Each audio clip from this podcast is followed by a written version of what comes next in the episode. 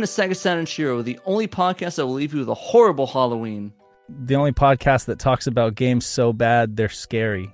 Ooh, I like that. That's way better than my. my that was that. My, like my thing is garbage compared to whatever you just said. Today's Shiros are Nick, Ben, Peter, Dave, Kay, and myself.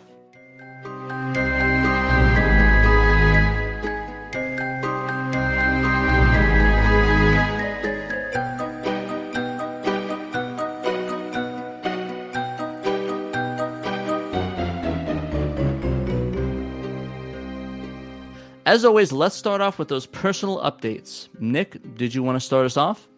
Sure thing. Yeah, not a lot in the way of updates. Just uh, been generally busy with work and stuff. Uh, still editing the SimCity 2000 review. That's coming along nicely, and uh, been messing around with this PC pad built for me on a on a good deal. Uh, got 20xx, the melee mod, up and running. So uh, somebody's asking to get dunked and smashed. I sure am. I sure am. I got to get Slippi installed, and then I'll finally be able to do that. And then, of course, uh, burning some delightful Saturn games for me to edit reviews of with it. And uh, yeah, Premiere runs like a like a dream on it, and pretty much every PC game I've played on it so far, like the new Darius game, which I'm finally able to play at home. Uh, yeah, it's all it's all running great. So that's pretty much it. November is going to be uh, not a fun time for me. And then after that, things will be fine. So, huh? Weird. I wonder why November specifically. Yeah. strange, strange coincidence. I wonder, wonder what's going on in November. Me too. Anyway, me too. anyways, Ben, did you want to tell us what you've been up to? Uh, yeah, so um, I've just picked up a few games. Uh, one of them is the uh, Shmup collection for the uh, Nintendo Switch, and um, definitely looking forward to playing that because I, I, do like my shoot 'em ups. Is that that Psikyo one?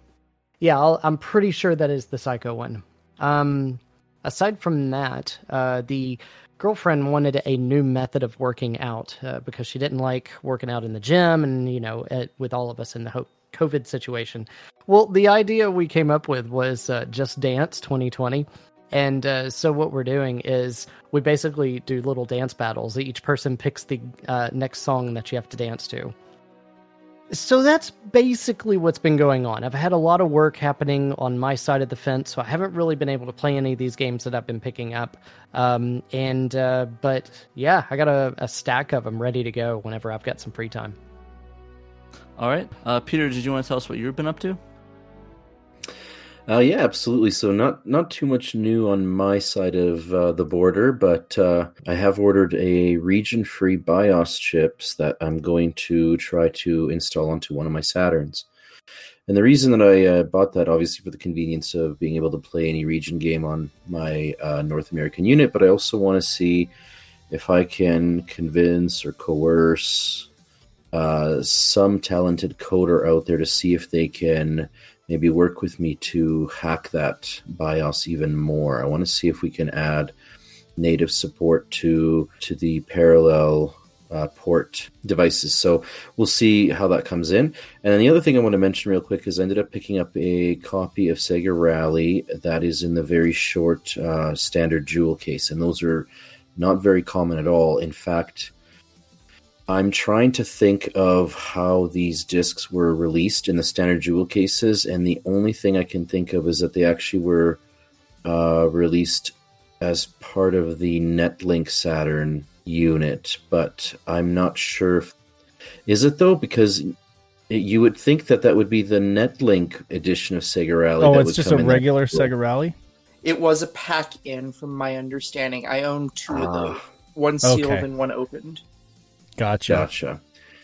Yeah, so so it came in and it I mean it looks just like the you know there's no difference as far as I know code wise and it even has the same uh, serial code as the regular version but the it just comes in a standard little jewel case with a with a red spine and um, I saw it and I just had to pick it up because it's obviously far less common than the regular standard uh, size uh, long box, the silver long box. So that's really about it for me. So I'm excited to get that BIOS chip in and see if I can swap it out with the one that I've currently got in there, and then also the uh, Sega Rally pickup. And that's about it for me. Are you gonna do that BIOS swap yourself? Uh, yeah, I'm gonna try. So I've never really done any modifications of that nature, but uh, I'm gonna see if I can give it a shot. What could possibly go wrong? Uh, it's not too bad. I think you'll be all right with it. Yeah, I'm sure I will. Just don't solder your hands to the system. How much? How much did you pay for your version of Rally? I'm curious. Um, you know what? It was actually pretty cheap. It was like, geez, twenty or thirty dollars. Like I'm, I'm. It was just uh, an auction on eBay, and nobody was really bidding on it. Probably because not too many people are aware of it. I would imagine. But I didn't pay very much at all. About four years ago ish or so is when I picked up mine, and one guy had like a stack of them. We're talking like thirty of them, and so I picked up my Yeah. my set from him. Is you know the funny thing, Kay, is I'm pretty sure I remember that too. There was like a because back in the day there was they were more common than they are now, or at least I would see them pop up from time to time. So now it not so much. Now there was a version that came with the netlink, and you're it does say netlink, so there's that one too. So I think if you're online, you you would have to make sure if you're on eBay or something, you'd have to make sure that it didn't have the netlink on the spine there. Like Yes, and this one's quite unique because I mean the Saturn's got a very small amount of uh, releases, at least in North America, that came in standard jewel cases. The two Netlink uh, pack-in games, uh, Virtual On and Sega Rally Netlink, uh, both have their own standard jewel cases. There's a copy of Virtua Fighter uh, Remix, I believe, that has a standard case, and the original Virtua Fighter. Anyways, there's there's a few of them, but this one Sega Rally release has like a blood red spine, so it completely stands out with uh, all the other Oh. small jewel cases. And the Netlink one doesn't. So right, okay.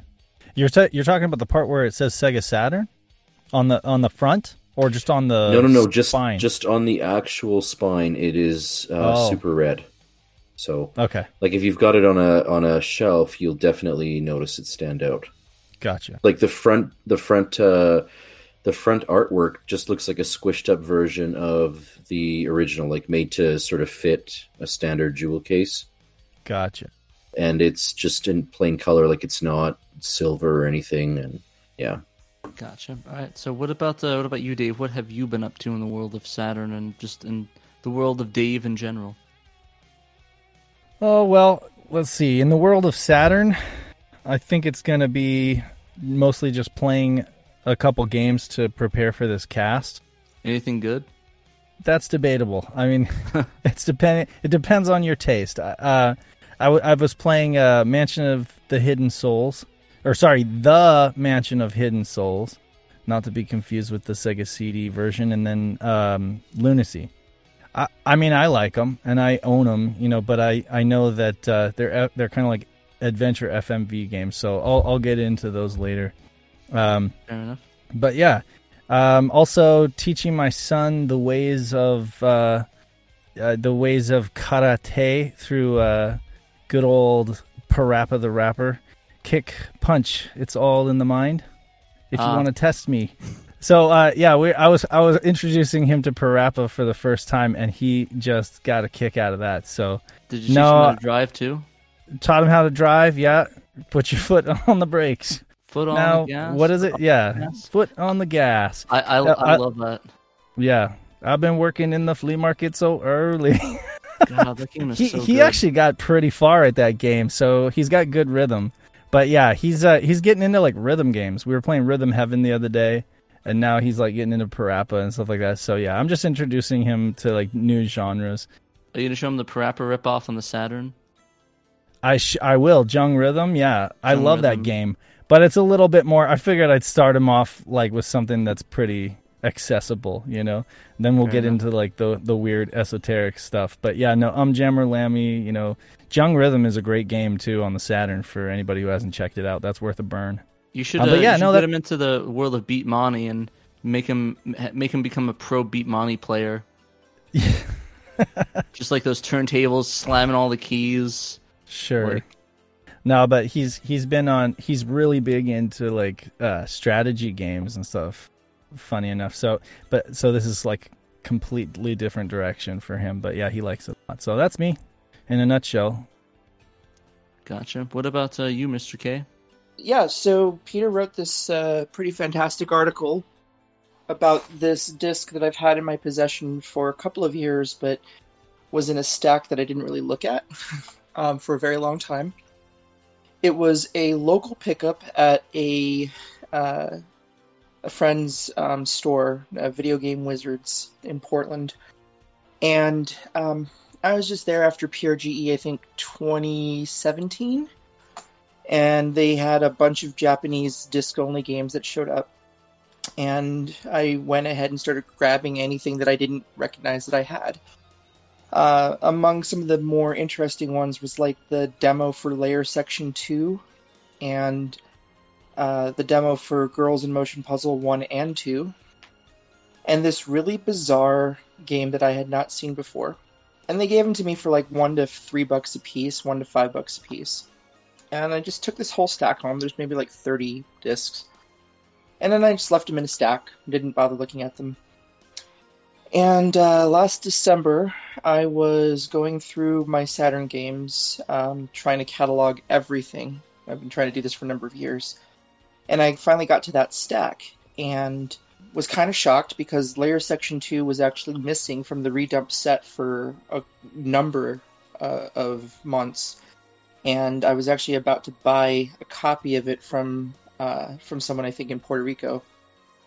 Uh, so I like was shocked that I discovered I had it. And then there was this game that you know again I didn't recognize it at all. Uh, and I started like looking up its uh, product number, and the product number was not in Satakore, and that shocked the daylights out of me. It's uh, the uh, Atlanta 1996 Olympic Games, and I was super excited because I thought, oh wow, I found you know a impossible game, uh, one that shouldn't exist, like the Japanese version of Scorcher or something. Turned out it was just an audio disc with um, the proper printing, so it was kind of like a, a test printing of what the disc would have looked like.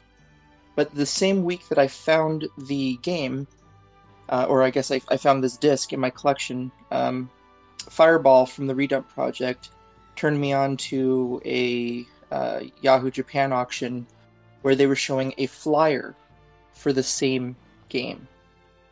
And so I went ahead and I bought that and sent uh, some scans over to Peter uh, last month, and he wrote a nice little article about it. So, what's the audio on the disc? Is it just like random audio, or is it just uh, like stuff was... related to the Olympics?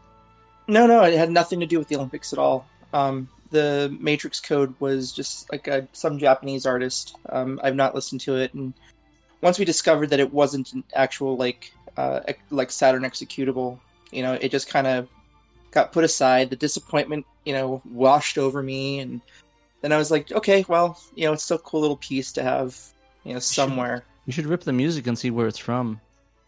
Oh, I, we figured out where it was from originally, um, and I did a dump and gave it to the Redump project to have it examined.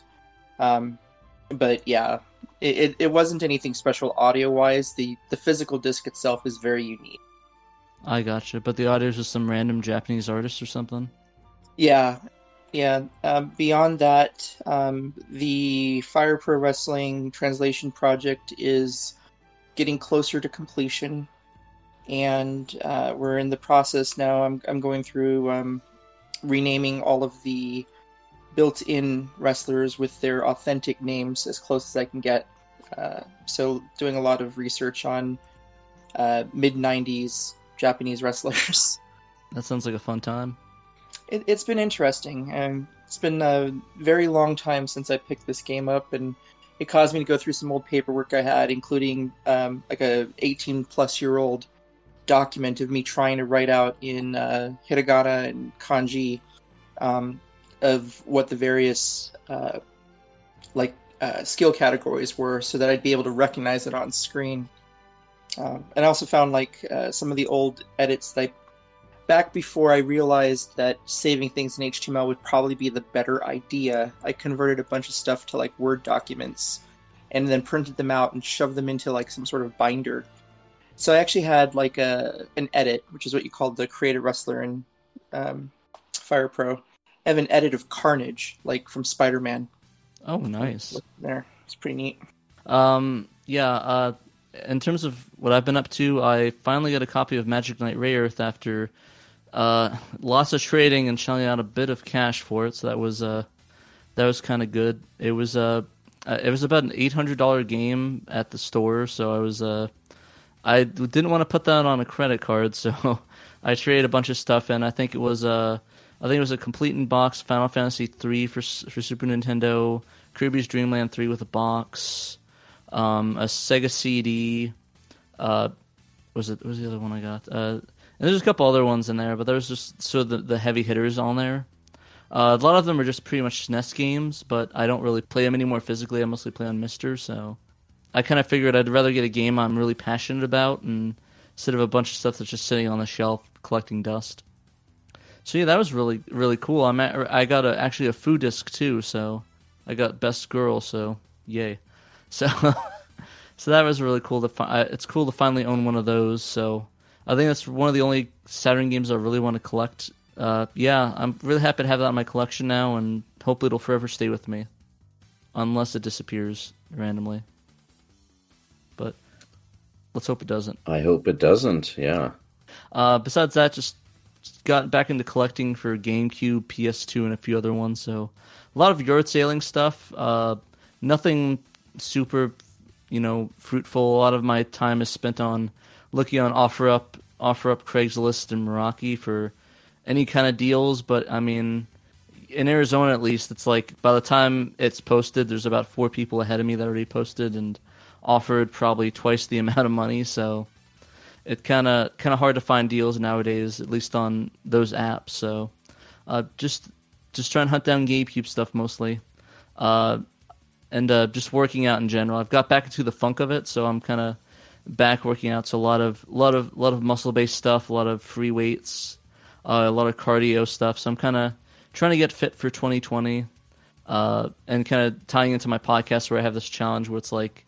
Uh, one of the one of the people one of the things in the in the show that in Hunter Hunter for the podcast I do is like getting your your hunter's license and one of the tasks is running about about 50 miles so, and I want to get into shape to do something like that. Maybe do a, a 50 mile walk for the podcast. But that's uh, that's probably not going to happen for a while, especially with COVID. But uh, besides that, yeah, just uh, other podcast stuff, uh, this podcast, and uh, trying to live my life by getting GameCube. So, saw you got uh, Animal Crossing, right?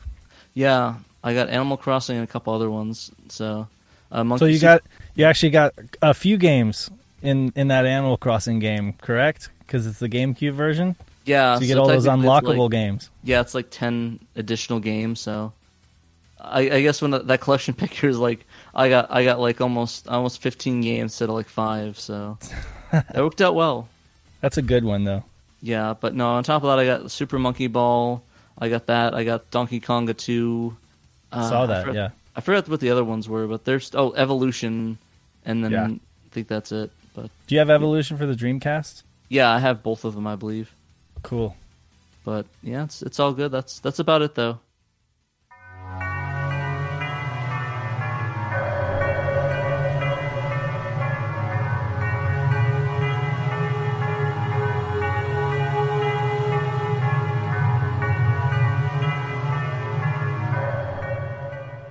Why don't we move on to the news? All right, so uh, the Valhollian translation was Shadow Drop. So I think it was like last week. Uh, one of the teams dropped uh, the translation for Valhollian, and unfortunately, I haven't really had time to dig into it. But I'm I'm super excited about it. Do you guys have you guys tried this out or have more info on that? It's got a really deep learning curve. Yeah, so I ended up uh, uh, burning myself a disc with the patch applied. Um, I've not played the game before, and I've only just given it a very quick sort of trial just to make sure everything worked, and it does. So, first impressions, um, it's sort of a strategy RPG type of game uh, in the vein of Wachenroder or maybe even Shining Force Three. Um, the sections where you actually fight an enemy when you take a turn and, and take a strike at an enemy um, are 3D, but the rest of the game is really, really gorgeous 2D. Like the pixel art is really quite phenomenal. Um, and I don't, you know, that's really all the impression that I've got at this time. I don't, I haven't really, you know, played too much into it. I want to uh, take my time with it and really get into it. But so far, it just looks uh, really sensational, and it really just for me, it goes to show that, especially for RPGs, which is a genre that I that I really enjoy on the Saturn, there is a ton of stuff in Japan that is hardly ever talked about just because of the language barrier. And so this was one such game, and it's super cool to see it uh, translated uh, and available to us English speakers. It's awesome.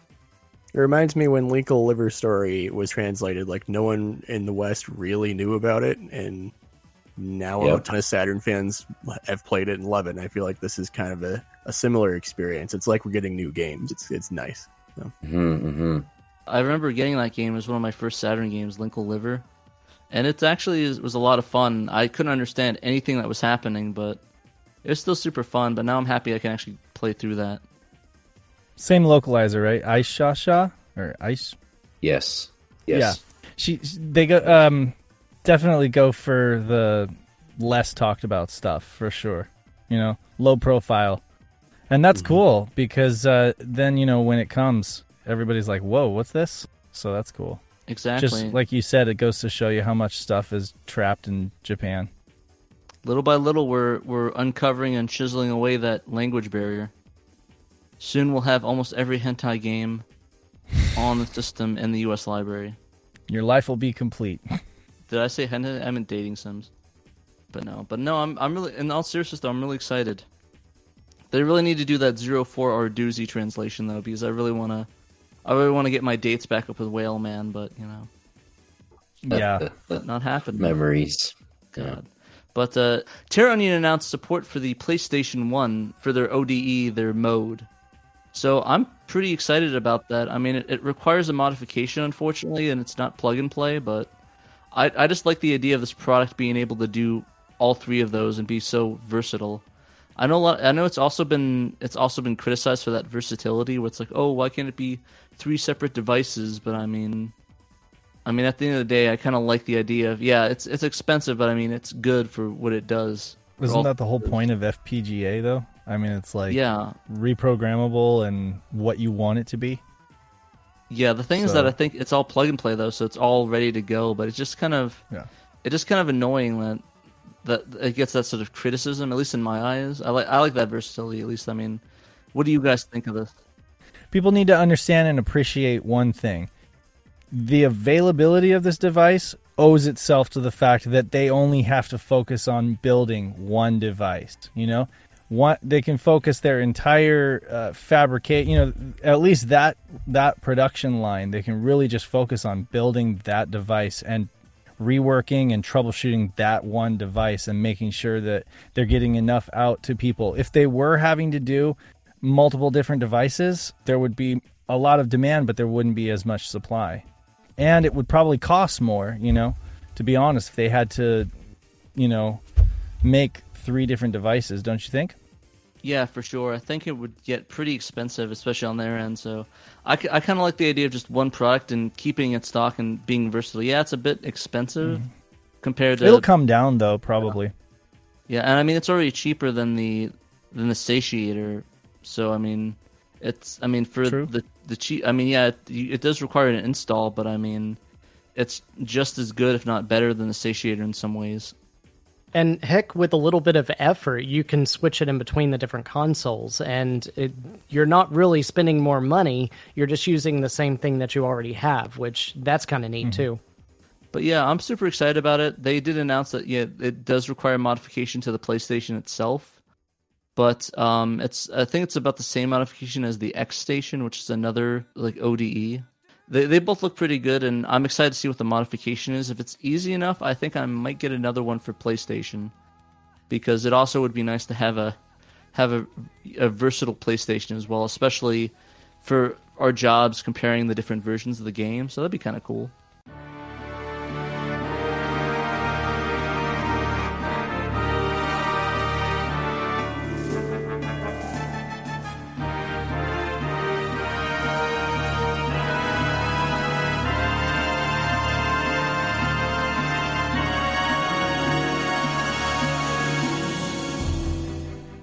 Let's go into our main topic tonight, which is crappy Halloween games for a crappy 2020. you thought your 2020 was bad. Wait until you get into these games. But man, yeah, basically this was I thought it was a fun idea. We've done a lot of good Halloween games. I thought we'd do some rather awful ones, just just terrible. Uh, but we got a really good selection here. Um, uh, why don't we start with you, Peter, on uh, Crypt Killer, which is a pretty horrible. Uh, you know what? I don't know. I don't know. Let's see what you think about Crypt Killer. Okay, so I had the quote unquote pleasure of playing Crypt Killer, uh, which is also known as Henry Explorers in Japan. Really strange uh, change of name, but Crypt Killer. So it's a Konami so arcade. dumb. Yeah, it's it's what a weird what a weird uh, title change. I agree. Uh, so Konami uh, released this in 1995 in the arcades as a light gun game, and it was unique because it featured uh, pump action shotguns, and that was the big draw in the arcades. So, um, and it was a three player game, so up to three people could, you know, go raiding some crypts for treasure. So it released on the Saturn in '97 as one of Konami's, you know, big three North American Saturn games, alongside with Contra: Legacy of War and the baseball game Bottom of the Ninth. And I'm being sarcastic here because in Japan they released close to 600 games, it seems, uh, you know, of fantastic uh, franchises and quality, and you know, games like Castlevania, Symphony of the Night, and Vandal Hearts, and um, about a million others. But not in North America because we got Contra, we got Bottom of the Ninth, and we got Crypt Killer. So on the Saturn, the game is for one or two players. In the arcades, it was one to three, but on the Saturn, is just one or two players. Uh, it is compatible with the Stunner light gun, and I did play the game both with the standard controller and the Stunner light gun. To my delight, it's also compatible with the Saturn mouse, and I did give it a try with the mouse. And I have to admit out of all three control configurations, I actually enjoyed the mouse the most. Uh, the the sight on the screen moves uh, very quickly when you're using the mouse, and so your accuracy can just really shoot sky high compared to using a light gun. But that could also be because I'm not that good at light gun games, and the uh, just the regular standard controller because of course your sight moves pretty slowly with a standard controller, um, and you have to hold down one of the shoulder buttons to increase the speed, and it's just a mess. Um, anyways, so you're an adventurer and you're in the search of treasure, sort of like an Indiana Jones motif. And uh, during your travels, you're joined by the spirit of Galamon, and he sort of advises you in between sections in the game. Oh god, that guy is so creepy. He is. He's like a floating head, bald head that just sort of appears. And I, I really sort of tried to watch him and understand him because the voiceover is quite quiet compared to the background music. And so I was I was trying to treat him like a human being and I was watching his lips to see if I could, you know, enhance how I could understand him. Of course it didn't work. Uh, for a couple of reasons. Yeah. Number one, his eyes were quite bloodshot, this guy. Um, and his eyes were sort of moving around and shifting, and from time to time he would go cross eyed. And also, he was really just sort of um, twitching quite quite uncontrollably, especially in his lower face. And so it just was really sort of unnerving. I thought possibly he was smoking some kind of mystic substance or something. I mean, he could he could be uh, yeah. You know, it's kind of funny. I, I saw the PS1 version. His head's like way bigger. The PS1 version, and I watched video of it, seems quite a bit smoother than the Saturn version, at least in terms of textures, but it's still not that good. And I'll get to the not good part in just a sec. Um, so, anyway, so your goal in this game is to get treasure, and you do that by going through each level. And at the end of each level, you face a boss, and when you defeat the boss, you get um, an eye of guidance. So it's kind of like a jewel. And so the idea is that behind this door, which has a bas relief head with the eyes missing, if you put in the two eyes of guidance that you got from beating two levels, the door will open and then you'll get your treasure.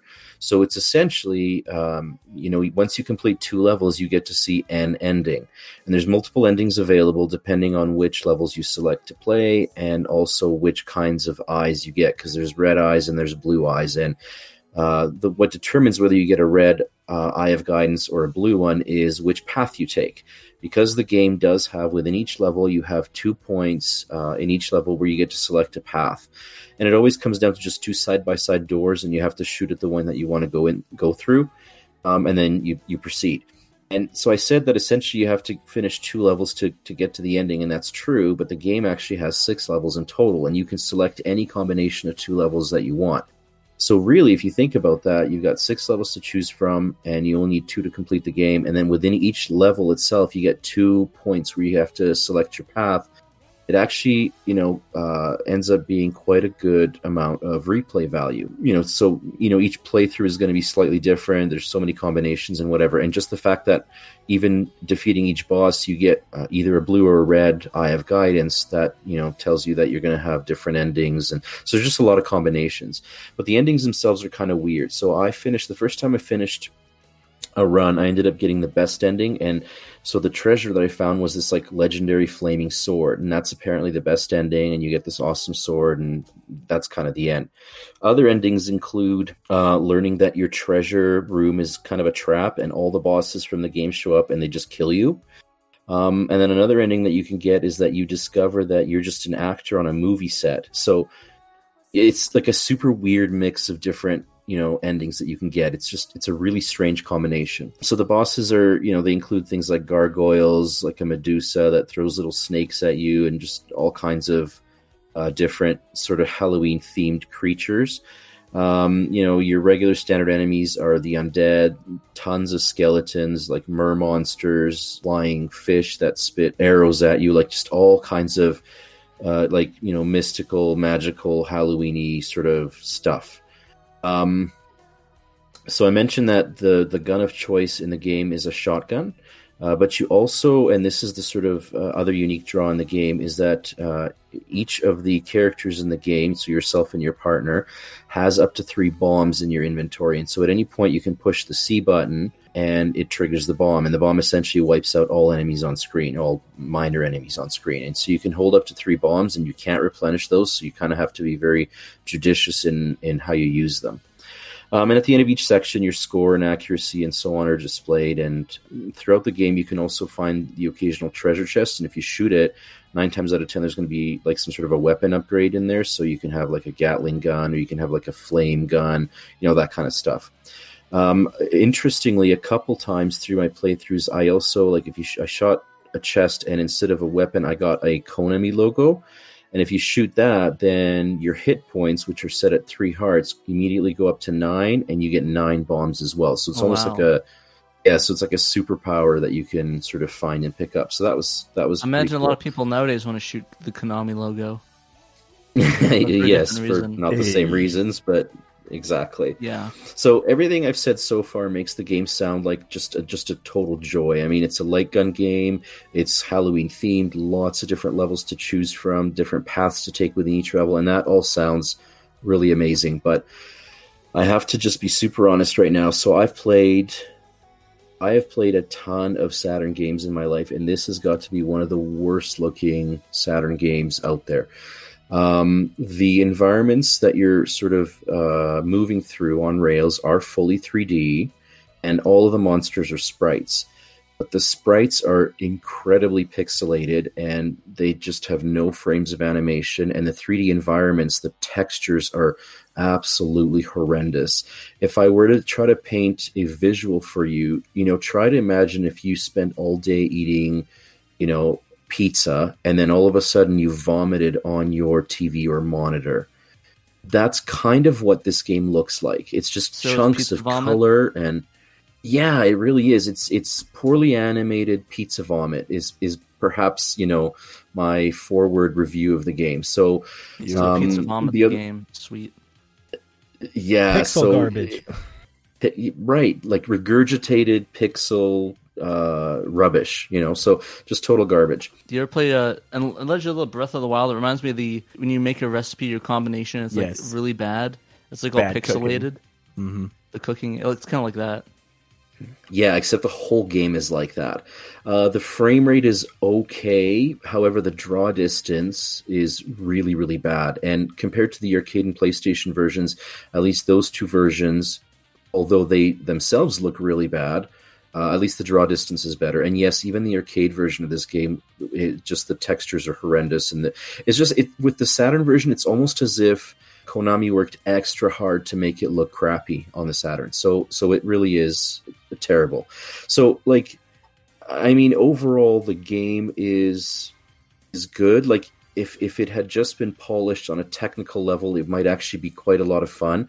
But the the way it looks really detracts from the game experience in a tremendous way, much more so than usual. I mean, you know, if you're used to playing modern day games and you have to switch to a, a Saturn game initially, especially a 3D game, initially you, you have to sort of just to you know those low poly uh, visuals but this game just it really takes the cake. I mean it's it's bad.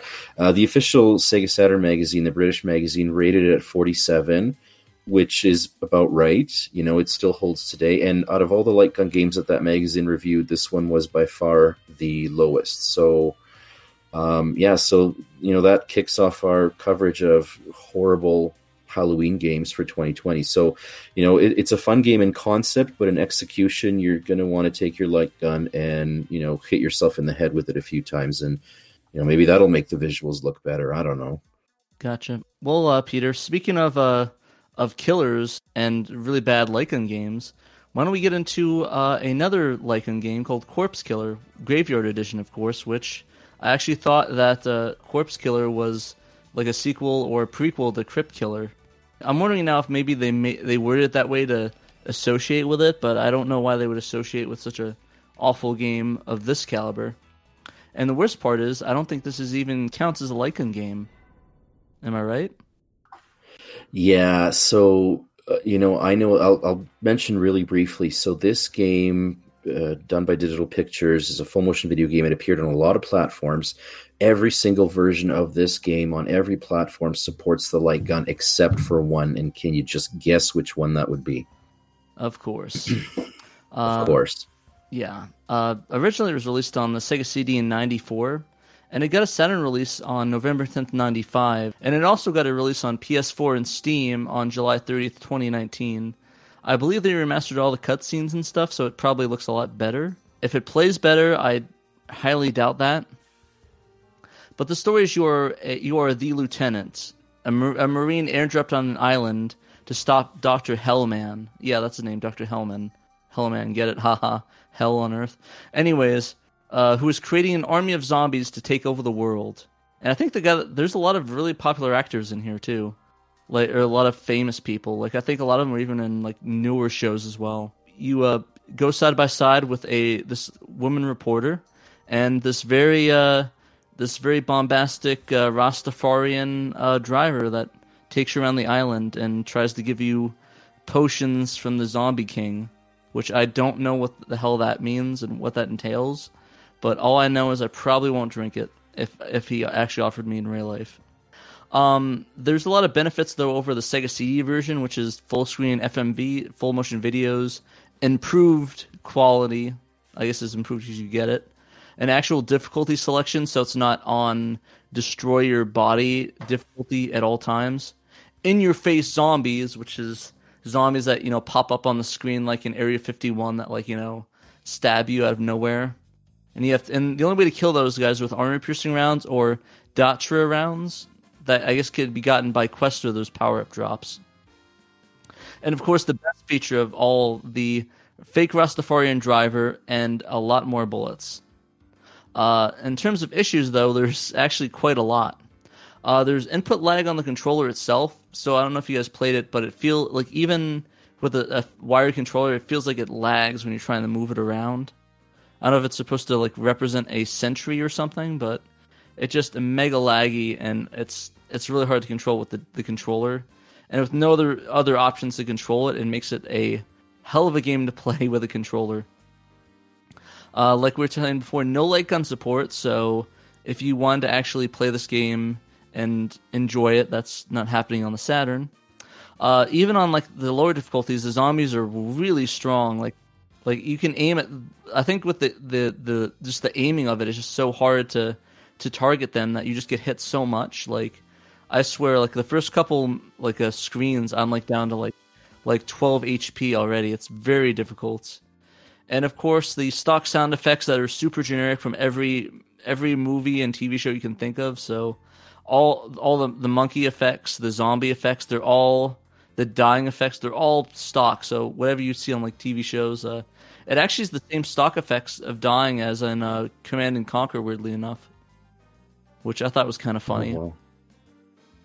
And uh, yeah, drains health easily, and yeah, just the FMVs look awful. So it's I actually kind of like compared to uh, Crypt Killer. I don't know which one I like more. I think I like the gameplay of Crypt Killer better, but I actually like the story of Corpse Killer. Weirdly, weirdly enough, it's just silly and B mm-hmm. movie enough that I actually really enjoy it. And I guess that's not strange to say.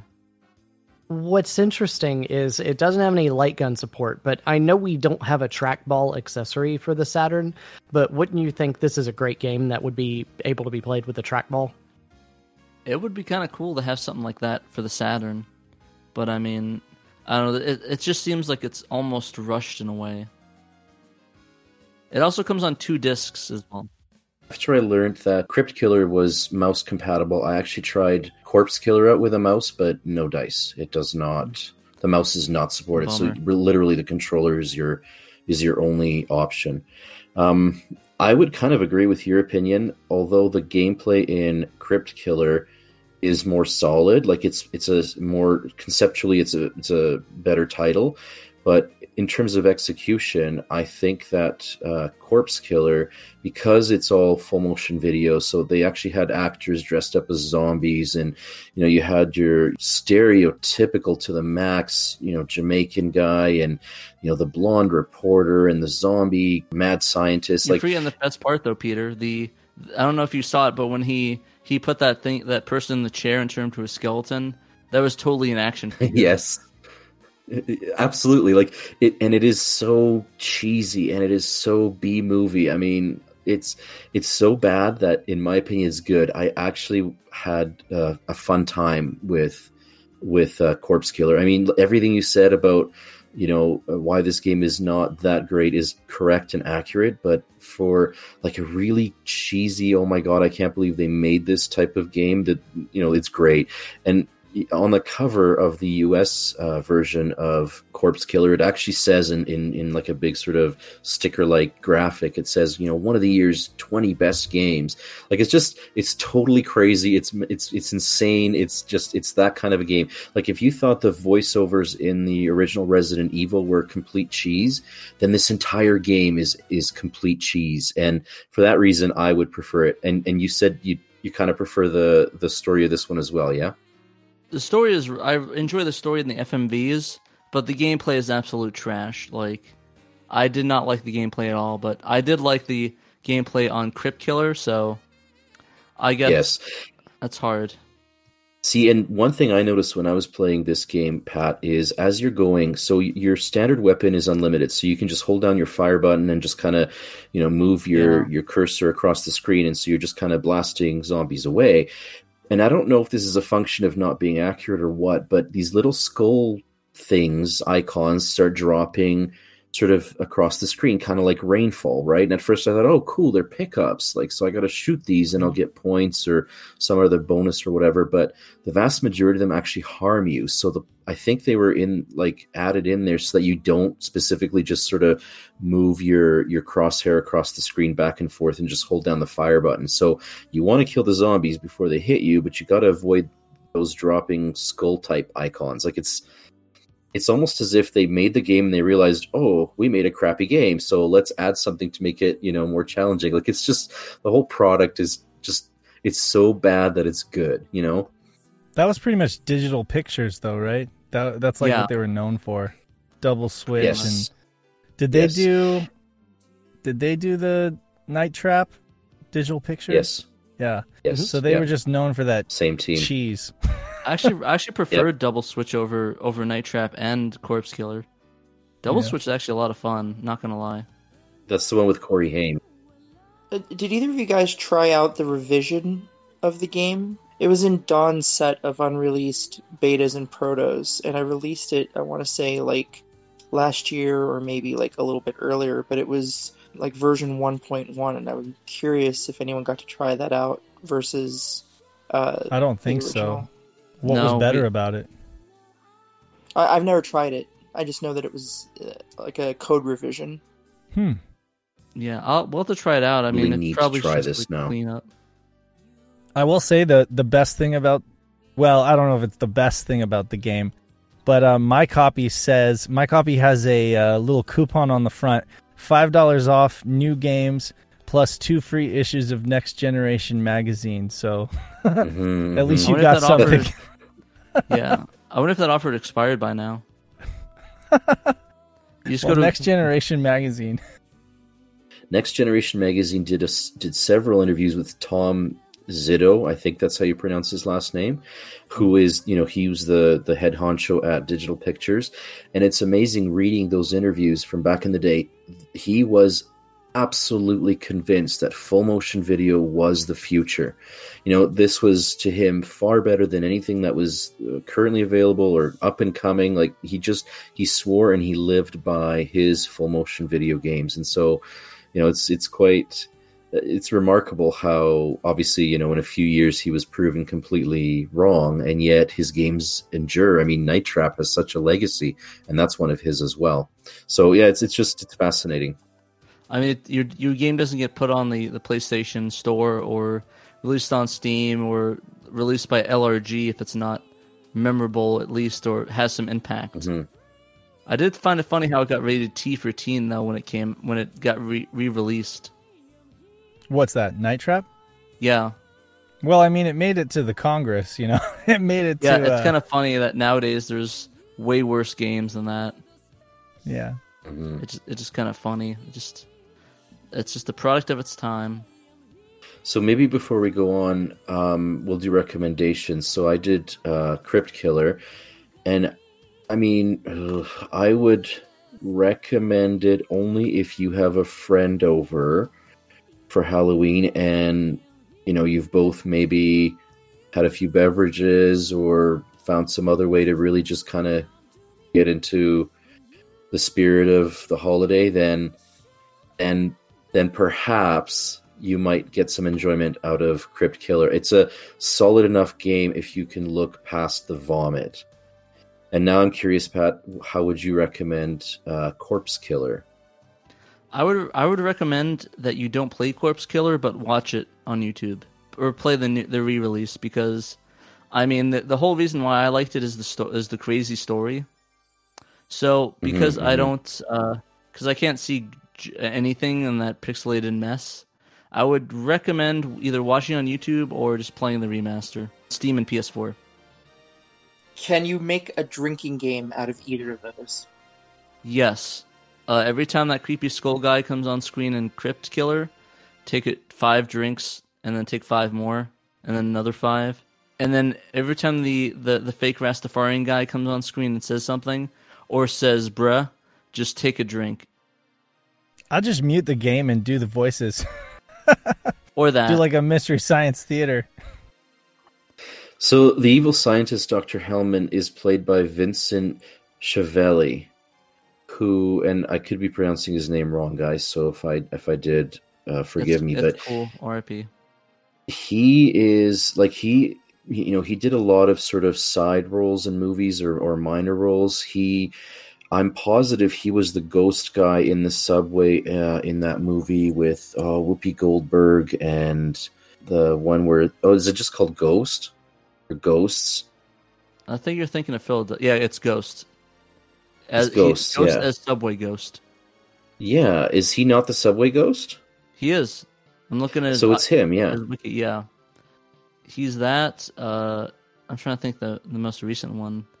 Oh, he was in Hey Arnold the movie. I guess that's kind of cool. So yeah, like it's you know he's it's just cool that he's in the game. You're just like, oh hey, I know that guy. He's the you know, and he's the mad scientist that's making potions to to create a zombie army. Like it's just Wow. it's so bad that it's good. Oh, he's also in Death of Smoochy. That was actually a really good movie with Robin Williams and, and uh, Edward Norton. That actually was a really good movie. But anyways, uh, yeah, why don't we move on to um, Skeleton Warriors, or as people call it, Skeleton Warriors, as the kids' TV show intro. Right. And uh, this is one that um, I completely overlooked when I was going through some Saturn games to play. And I don't know why. I just, you know, I I guess I just thought it was just going to be something generic. And so, and then when I was like, all right, Halloween's coming up, I got to play uh, one of these games. And Skeleton Warriors was on the list, and I was like, oh god, this one is going to be really bad. Okay, so good surprise was Skeleton Warriors actually isn't that bad. Um, the the best parts about it is it's a beautiful looking game, and the soundtrack is amazing. The soundtrack is just trying to be epic, and it really kind of nails it. Uh, the the game basically plays your uh, it's kind of like a beat 'em up, you know, side scrolling, go left to right, and you just knock out every single skeleton and everything that you come across. Uh, now, what's interesting is when you do kill a skeleton, they drop a jewel. If you don't pick up that jewel in time, the the power of the skeleton merges back together, and you have to kill it again.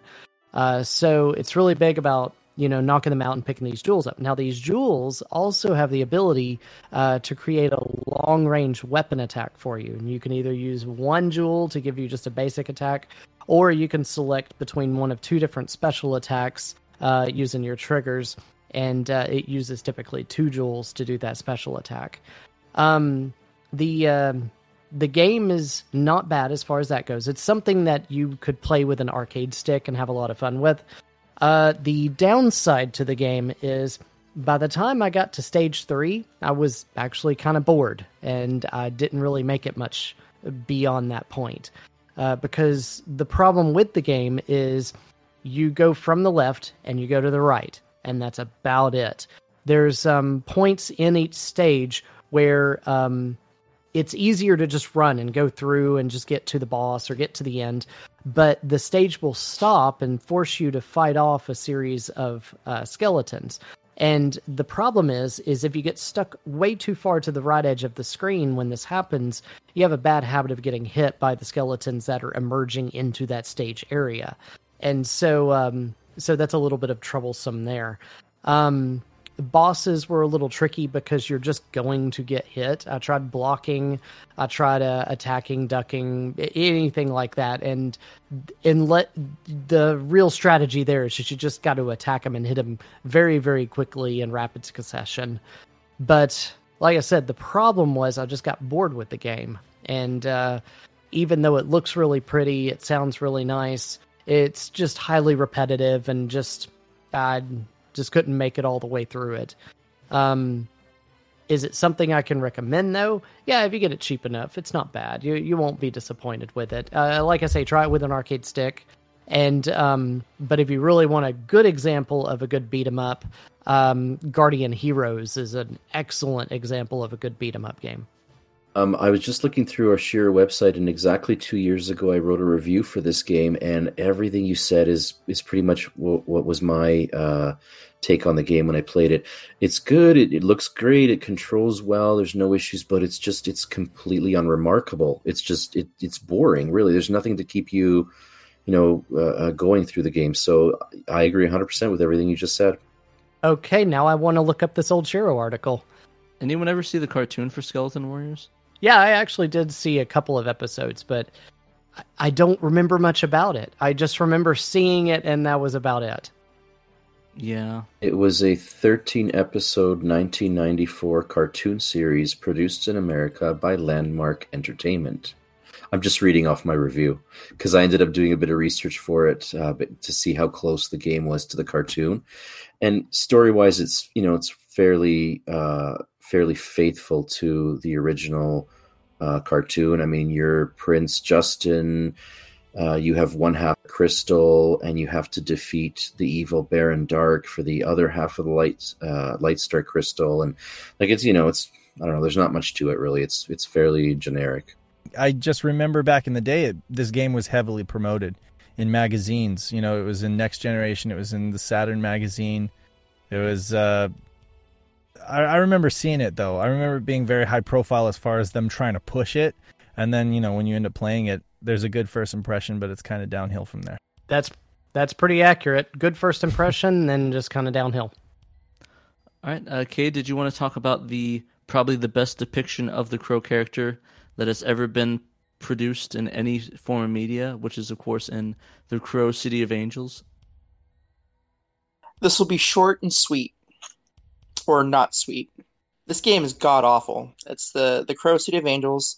I actually am of the opinion that the movie that it's based on, loosely based on, um, wasn't as bad as a lot of people claim it to be. I mean, being a huge Crow fan, I can admit that the first movie has some very, very cringeworthy dialogue.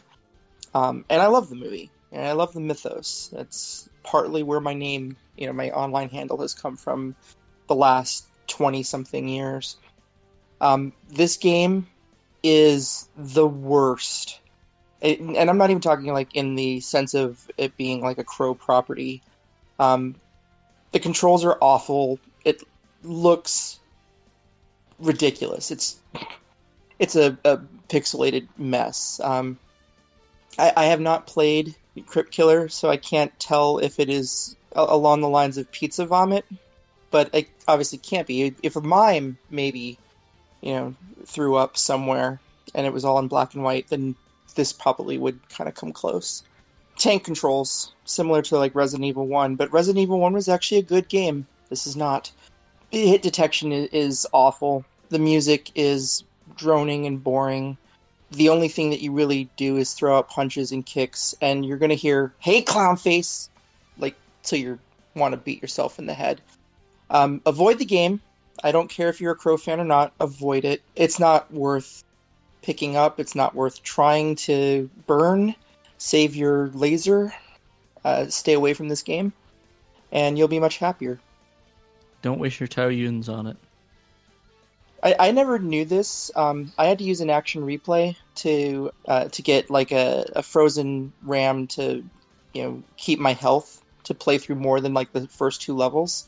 There's actually a cheat code that you can use on the PlayStation version and on the PC, and it's not on the Saturn.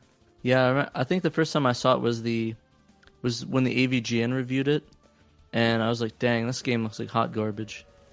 Oh yeah, that's actually a really funny review. If you can handle his obscenities, you know that that particularly vile sense of humor that he has, it, it's a, a pretty on par uh, assessment of how bad this game really is.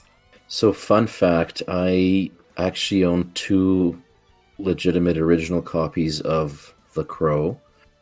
I'm not sure sorry, how that Peter. happened. I know I it's like double trouble really. Um and you That's know, I agree 100% with many. Kay. It's it it's it really kind of is. It's like two and a half copies too many.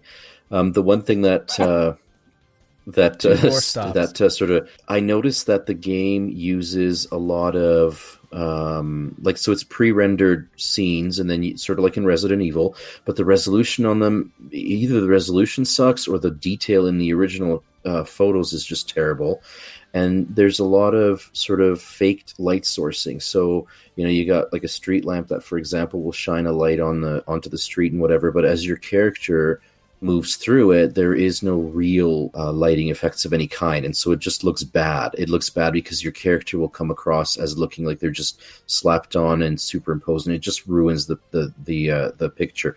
The character moves slowly, and when they turn around and, and and try to twist around, it's just it's slow and painful, and it needs to die. It it really just needs to die. It's hammer worthy. Yeah, it really is. Another thing that you know is worth sort of mentioning. Um, this happens a lot again in the uh, AVGN reviews of past games, but uh, it's kind of well known that LGN, or excuse me, LJN, uh, is a company just known for bad games in general, but particularly bad licenses.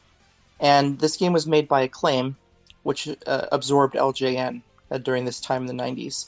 So take that with you know how you will. The spirit lives on. Already. Uh, anyone else want to talk about the crow before we move on, or did we pretty much put the crow to rest? I'd say it's probably the scariest game in this cast. Fair. Yeah. I- I'll give a little anecdote real quick. One of my favorite memories was when we uh, messed with Sam and uh, were voting on one of his live streams, and I repeatedly voted the crow. Oh yeah, I remember that, and I voted it too. I remember that. Yeah. Yeah, and he ended up doing it. Yeah. Oh, that's right. It, it took a couple of tries, but I kept like like pushing it on him, You know, when other bet much better games would go on, and I st- I don't feel bad because it was hilarious, but I feel bad, and I should feel bad. Nah, he pr- he probably it was it was funny. It was worth it was worth it. But uh, but yeah. Um, do you want to move on to Nick's pick, which is a Alone in the Dark two, One Eye Jack's Revenge, and that totally sounds like a Goonies name, by the way. It kind of does, yeah. Just a long story short, this is like playing a Pilot Red Sun video. If you go on YouTube and look up Pilot Red Sun and watch like two or three of whatever his most latest videos were, you've pretty much experienced the Saturn version of Alone in the Dark 2. Um, it's not good. So the first Alone in the Dark for PC, it's you know widely renowned as a Penguin classic. I haven't really played it myself. Then the sequel, which is you know this one obviously, uh, it's kind of okay I guess for PC, but the Saturn port is it's just awful. So what's a real shame is they tried to make it an enhanced port, so they gave a lot of the characters and stuff textures and whatnot, but the frame rate like is really what kills it you can tell when an enemy is on screen because the frame rate immediately just tanks to below virtual hide standards. It's just, it's the worst. Um, and the controls are really hard to figure out too. It's tank controls, sort of like Resident Evil, but more complicated. I spent the first 20 minutes trying to figure out how to shoot. You have to open up one of the two pause menus, go to your gun, pick it, and then pick that you're using a gun, the gun, not reloading it. And then you have to hold A and then hold up while holding A to shoot it. And then while holding A, you use left and right to like aim. And half the time you can't even. awful. Yeah, it's terrible. And half the time you can't even fire your gun because the frame rate is tanked so much while the enemy's shooting at you that you don't have enough time to uh, press up while the game will let you press up before getting shot by the bad guy. I did die a couple of times to that. Um, and the game itself, it's like it's got kind of a fun premise. You're like a guy going into a, a haunted house in a place that the game calls Hell's Kitchen. Um, it's just so slow that your your disc is going to rot before you have any chance to beat it. Um, so is it is it is it Hell's Kitchen as in New York Hell's Kitchen, or are we talking about Gordon Ramsay's Hell's Kitchen, or even worse than those two combined? probably worse, honestly. Yeah, it's it's just not not a It's a good place port. where everything's raw. I'm sure the original's fine, but this is just an awful port. The 3DO version seems to have a much better frame rate mm-hmm. and stays steady throughout, and the load times don't seem to be as bad. That's the other thing too. Whenever you go from scene to scene on, on the Saturn version, it takes like like the screen will freeze and it'll take 10 or 15 seconds for it to load into the next scene. Doesn't matter if you're getting shot at by an off-screen enemy. It's just it's terrible. So um, fun fact: they almost made a Sega 32X port of this game, and then they didn't. Uh, another, how bad that would have ran. yeah, not not great.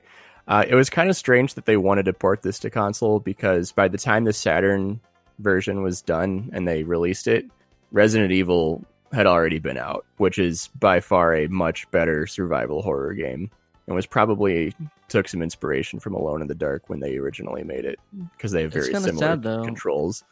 Um, Because Alone in the Dark kind of really died alone in the dark. It kind of did. it kind of did. Um, so I don't know if they can the 32X port because of just how bad their other porting efforts were with this or what, but or with the fact that Resident Evil just kind of took over by that point.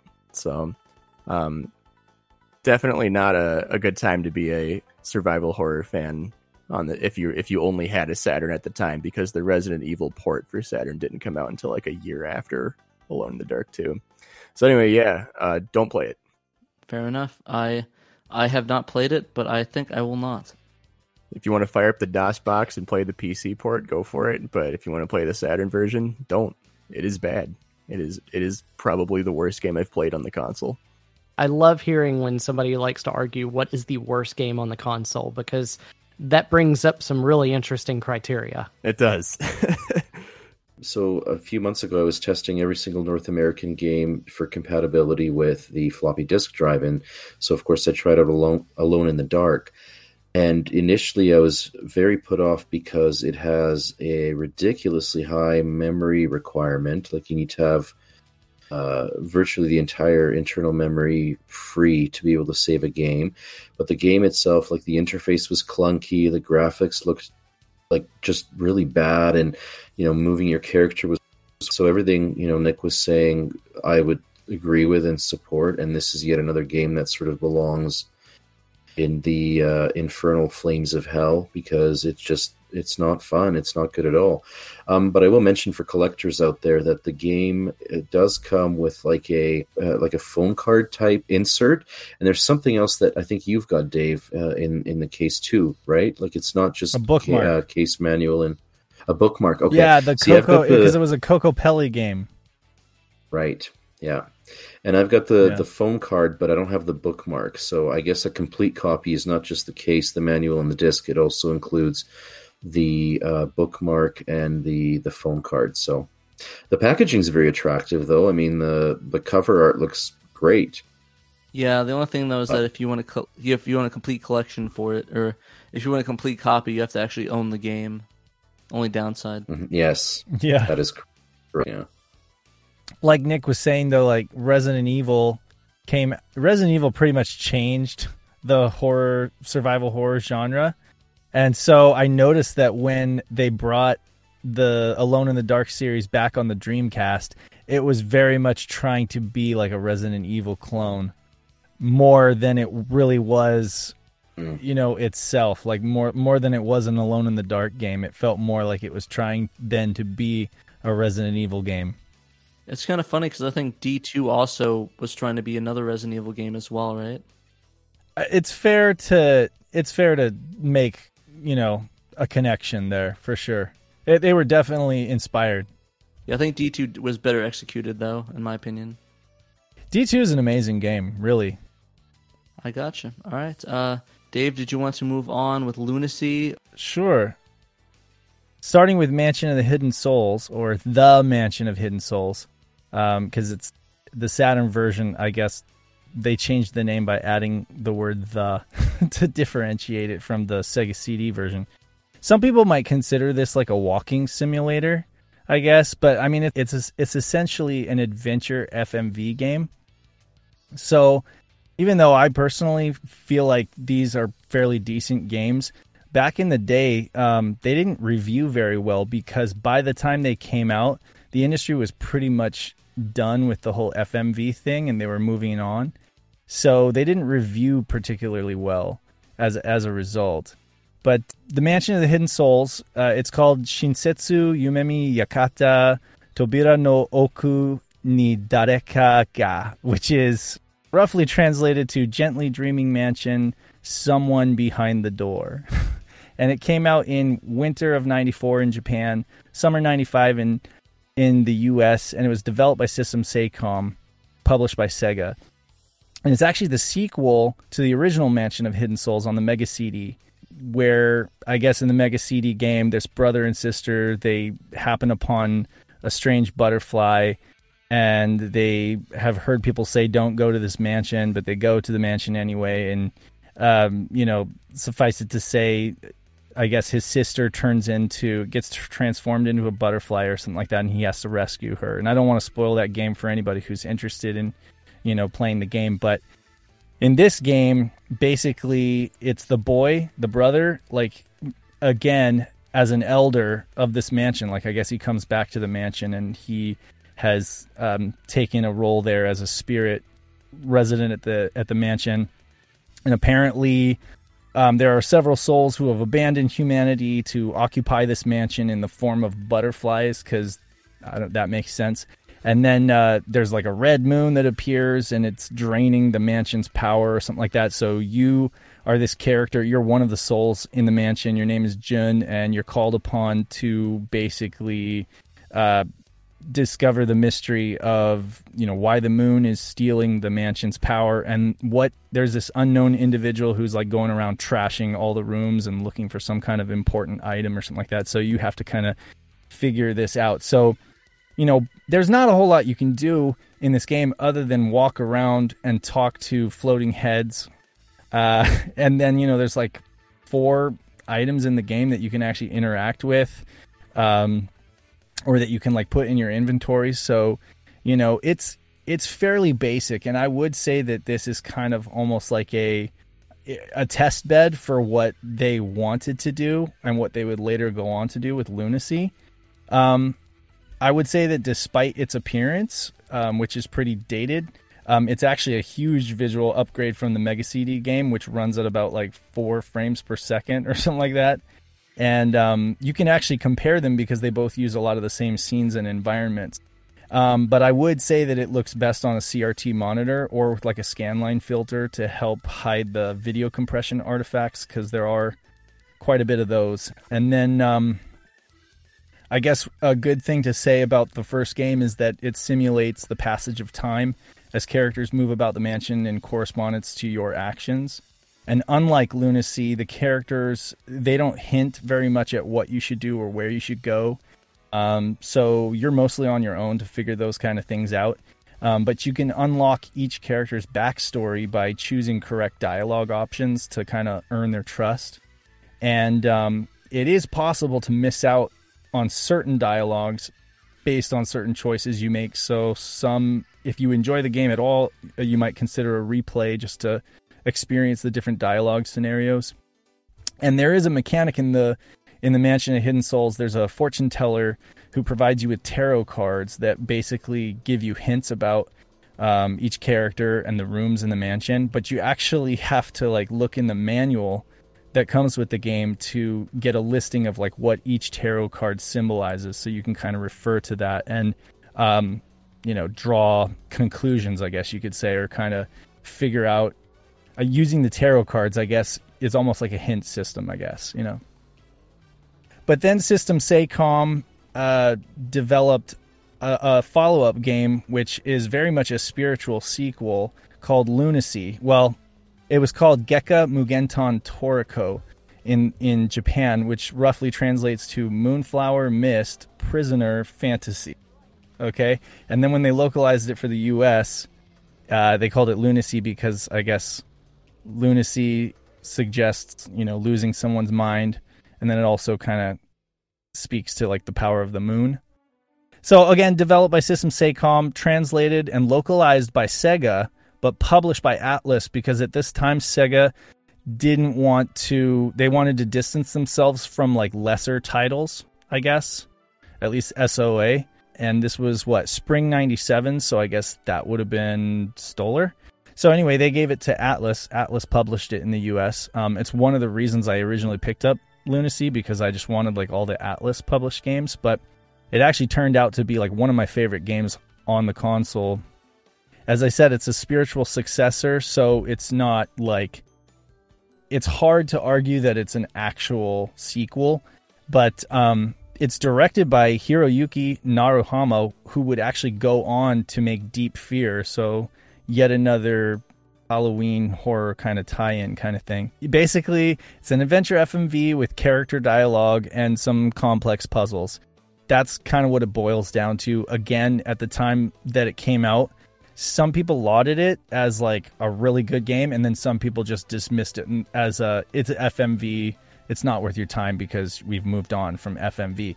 But I would say that aside from D and Enemy Zero, Lunacy actually stands as one of the exemplary games from this genre, which is basically a dead genre, you know.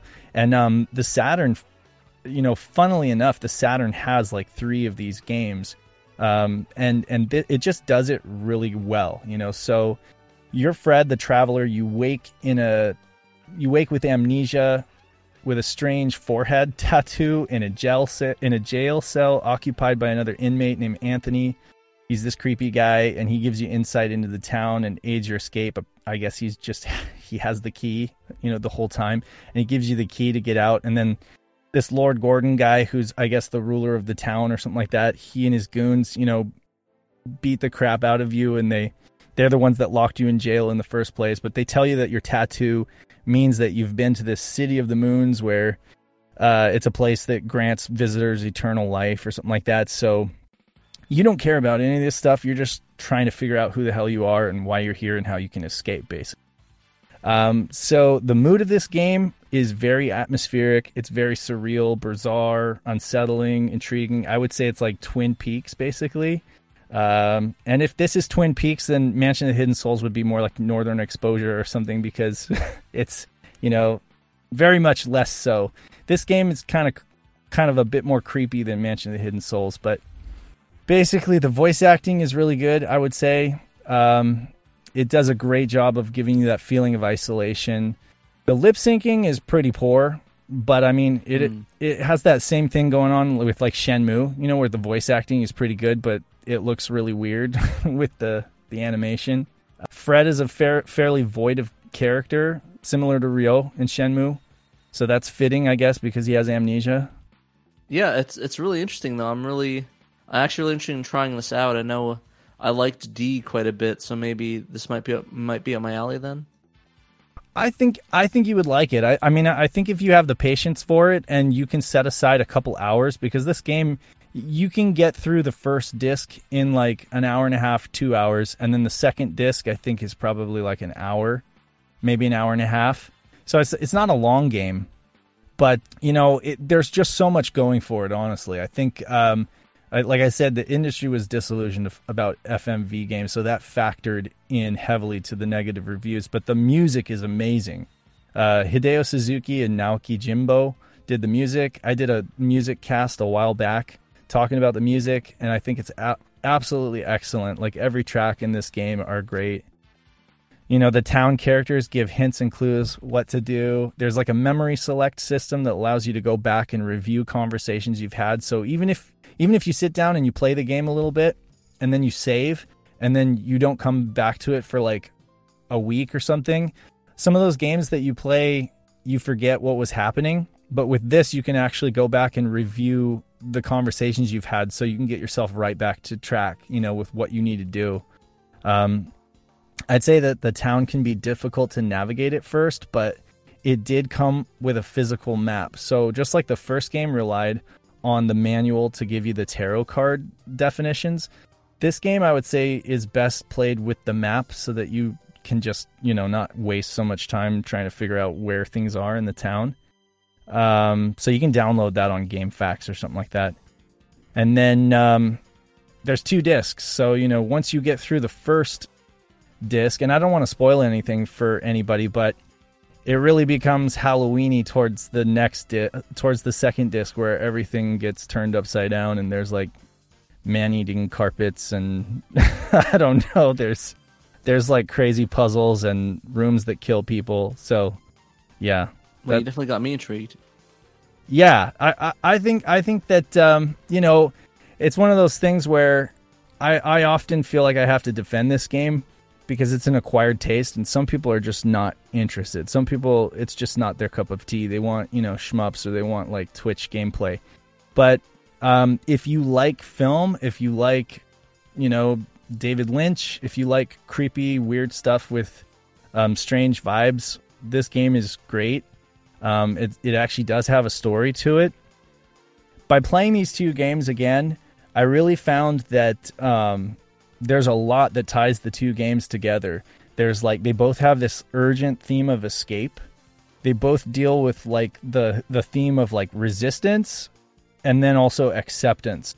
Kind of like giving in and just kind of going with going with the flow, I guess, or just accepting fate. They both have large mansions. They both deal with souls incarnated as butterflies. They both have a huge importance on the number four, and it comes up over and over and over again. The fa- the famous Japanese number shi for death. Uh, yes, yeah, it's, uh, and then I mean, it, it plays it, it plays throughout this whole both games like so heavily. There's so many things that are in the number four, and I actually started noticing it more on my second playthrough. Um, so thanks, Pat, for mentioning that. Yeah, because I I hadn't even thought about that, but um, yeah, that's unlucky number in Japan. They actually don't have fourth floors in Japan for that same reason. But right. we also don't have thirteenth floors, so imagine Yeah. if a, buil- a building in America exists where there's no fourth and thirteenth floor. That'd be kind of funny. It would be confusing.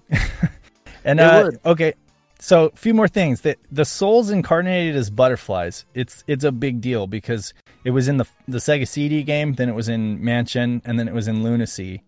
And it's kind of this thing that ties them all together. I guess System Sacom had had a thing for butterflies or something, but they also deal with like the power of the moon and with the full moon coming at like the fourth month or something like that. I don't know. Anyway, transportation through paintings and mirrors. There's a collector in both games. There's a there's a character called the collector, and he has an entire room filled with deceased butterflies. So if the souls are incarnated as butterflies, but this guy's got like a room filled with deceased butterflies. I don't really know what that says, but it's kind of creepy. And then um, the quest for eternal life both deal with that in some way or another. And um, that collector is, uh, I'm not going to spoil it for anybody and say who it is, but the collector in Lunacy, he is the only one, he's the only character in the game who does not have the forehead tattoo like at the end of the game when um, when Fred finally figures out how to flood the town, flood Misty Town with mist. Um, and the town gets flooded with this red mist. Everyone gets sent to the the uh, city of moons, which is the second disc. And when that happens, everyone has the forehead tattoo, which is, I guess, uh, proof that you've been to the city of moons. You you get this mark on your forehead, but the collector is the only one who doesn't have that mark. You know, it's kind of weird. Out of context, that sounds extremely crazy and like a fever dream. Definitely. The ending of Mansion of Hidden Souls is very much a fever dream in and of itself. But then Lunacy, the entire game is kind of a fever dream. And uh, I would definitely say that's an apt way to describe it. But yeah, so I would probably have to play the game a couple more times to try to like figure out what exactly is going on because there's so much suggested. Um, and again, it could just be like crazy Japanese guys trying to make an off the wall story or whatever. But I just feel like there's so many different layers of inception, so to speak, with these games um, that taking it face value, they seem very like plain. It, it, and that that's the thing is I think most people take these games at face value. They're just like, oh, okay, that's a walking simulator, or okay, it's a adventure FMV game, you know, next.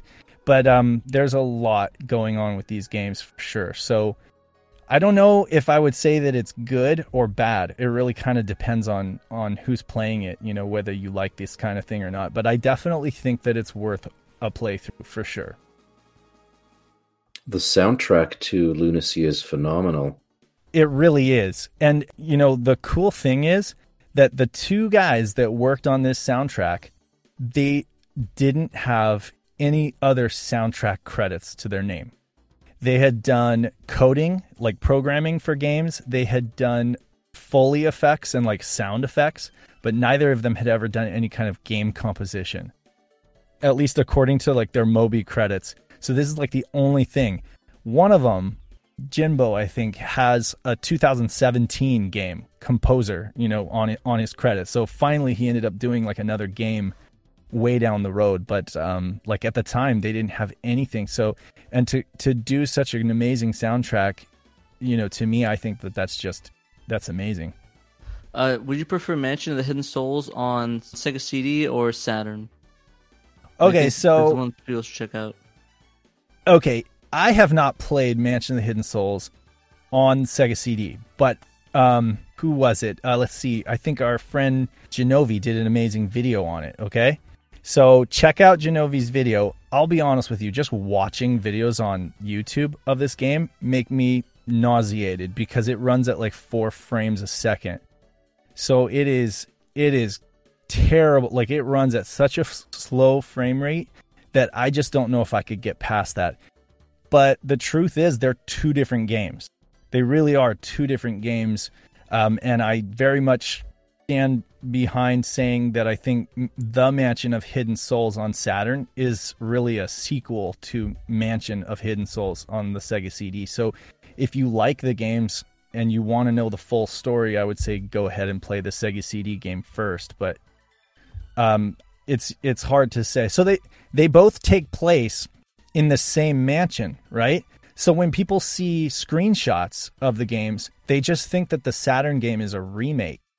When really the Saturn game is Jonathan having gone back to the mansion as an old man and he has taken on the spirit of a butterfly and he's the guy that you talk to at the beginning he's like the floating head that tells you like everything's wrong with the mansion and you need to go figure it out with mike um, so Wow. yeah it's it's definitely a second game I'm interested in playing these now. This sounds super interesting.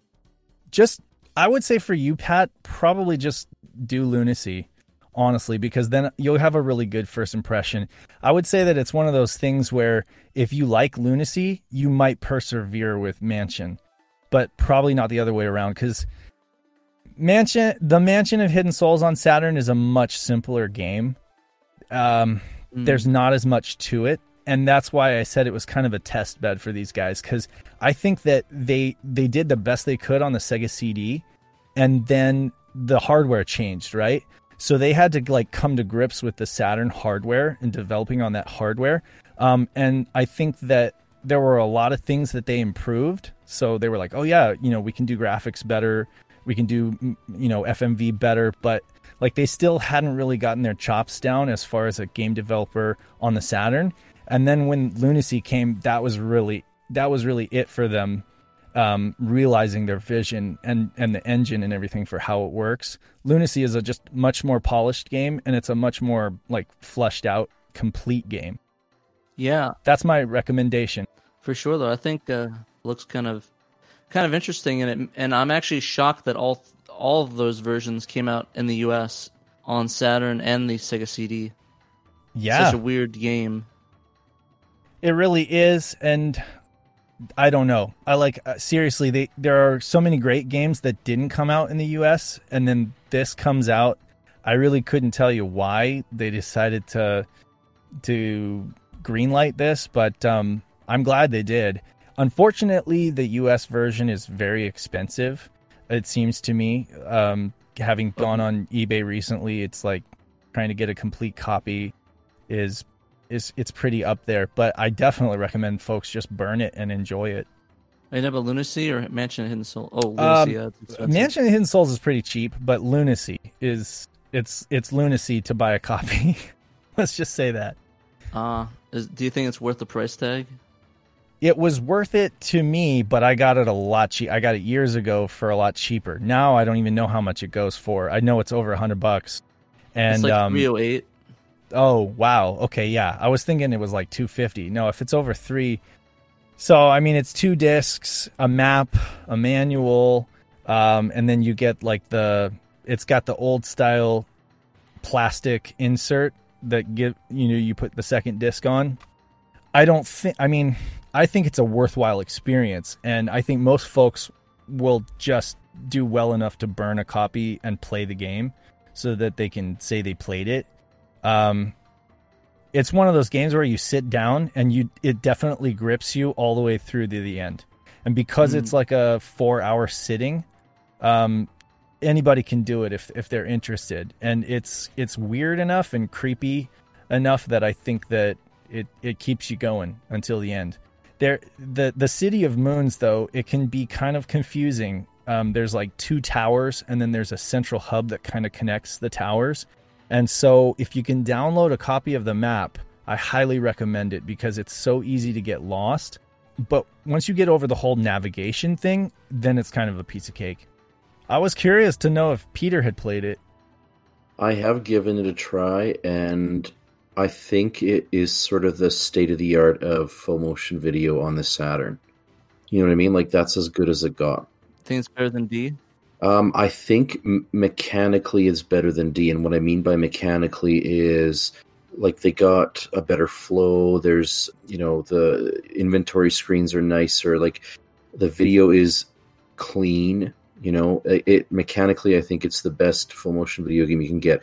But um, to your point, Dave, I think it's very artistic, and you have to really be into this type of game to enjoy it. And I liked it; I really enjoyed it. But I, I also know not everybody will.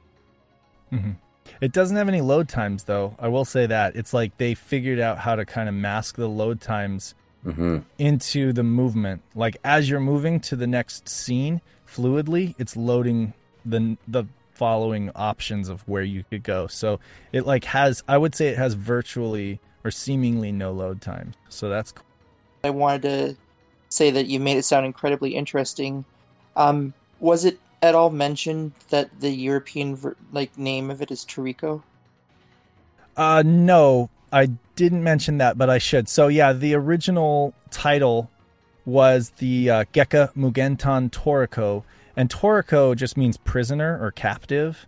And so the European version, the title is basically just prisoner, which I think is kind of generic. But yeah, so they just went with Toriko because maybe they thought that was a cool sounding word. But taken by itself, it just means prisoner.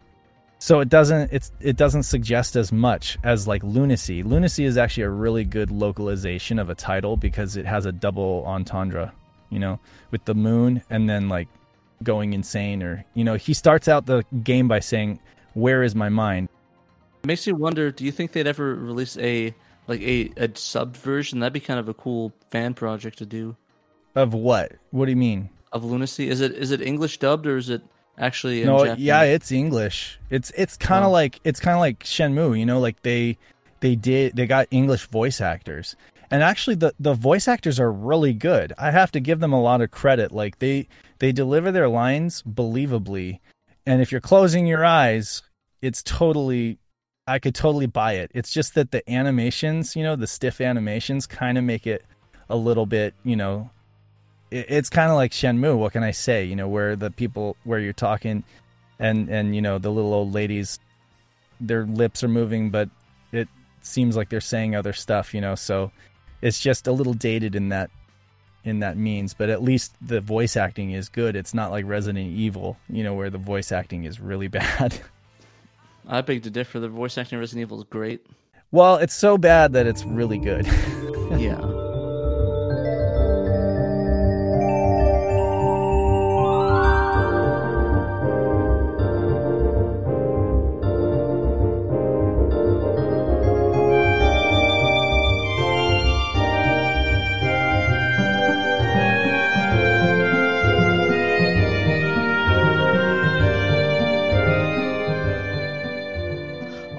So we reached the end of our cast. Um, did we have any plugs or anything we wanted to talk about before we headed out, guys?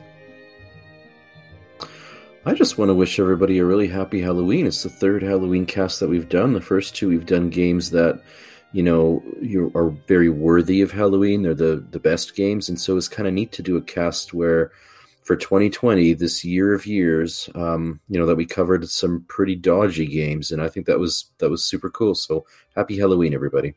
Yes, happy Halloween indeed, guys. All right, so if that's it, so we're gonna play some Swagman for you heading out. And from all of us at Sega Saturn Shiro, thanks for listening, and remember, you must play Sega Saturn.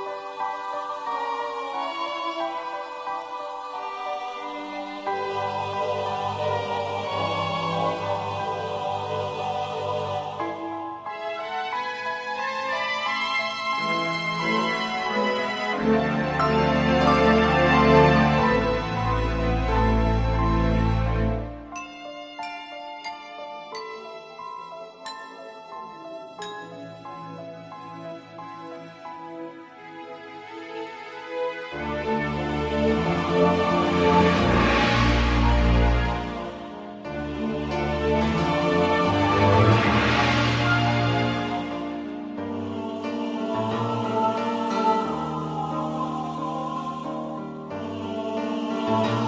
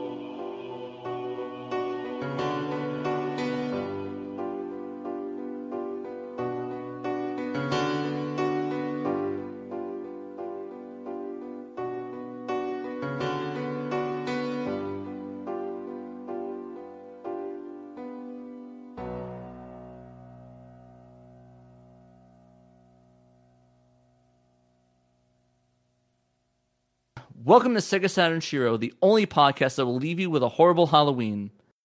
Also, I forgot to turn off my fan. God damn it. I can't hear it. Best intro ever.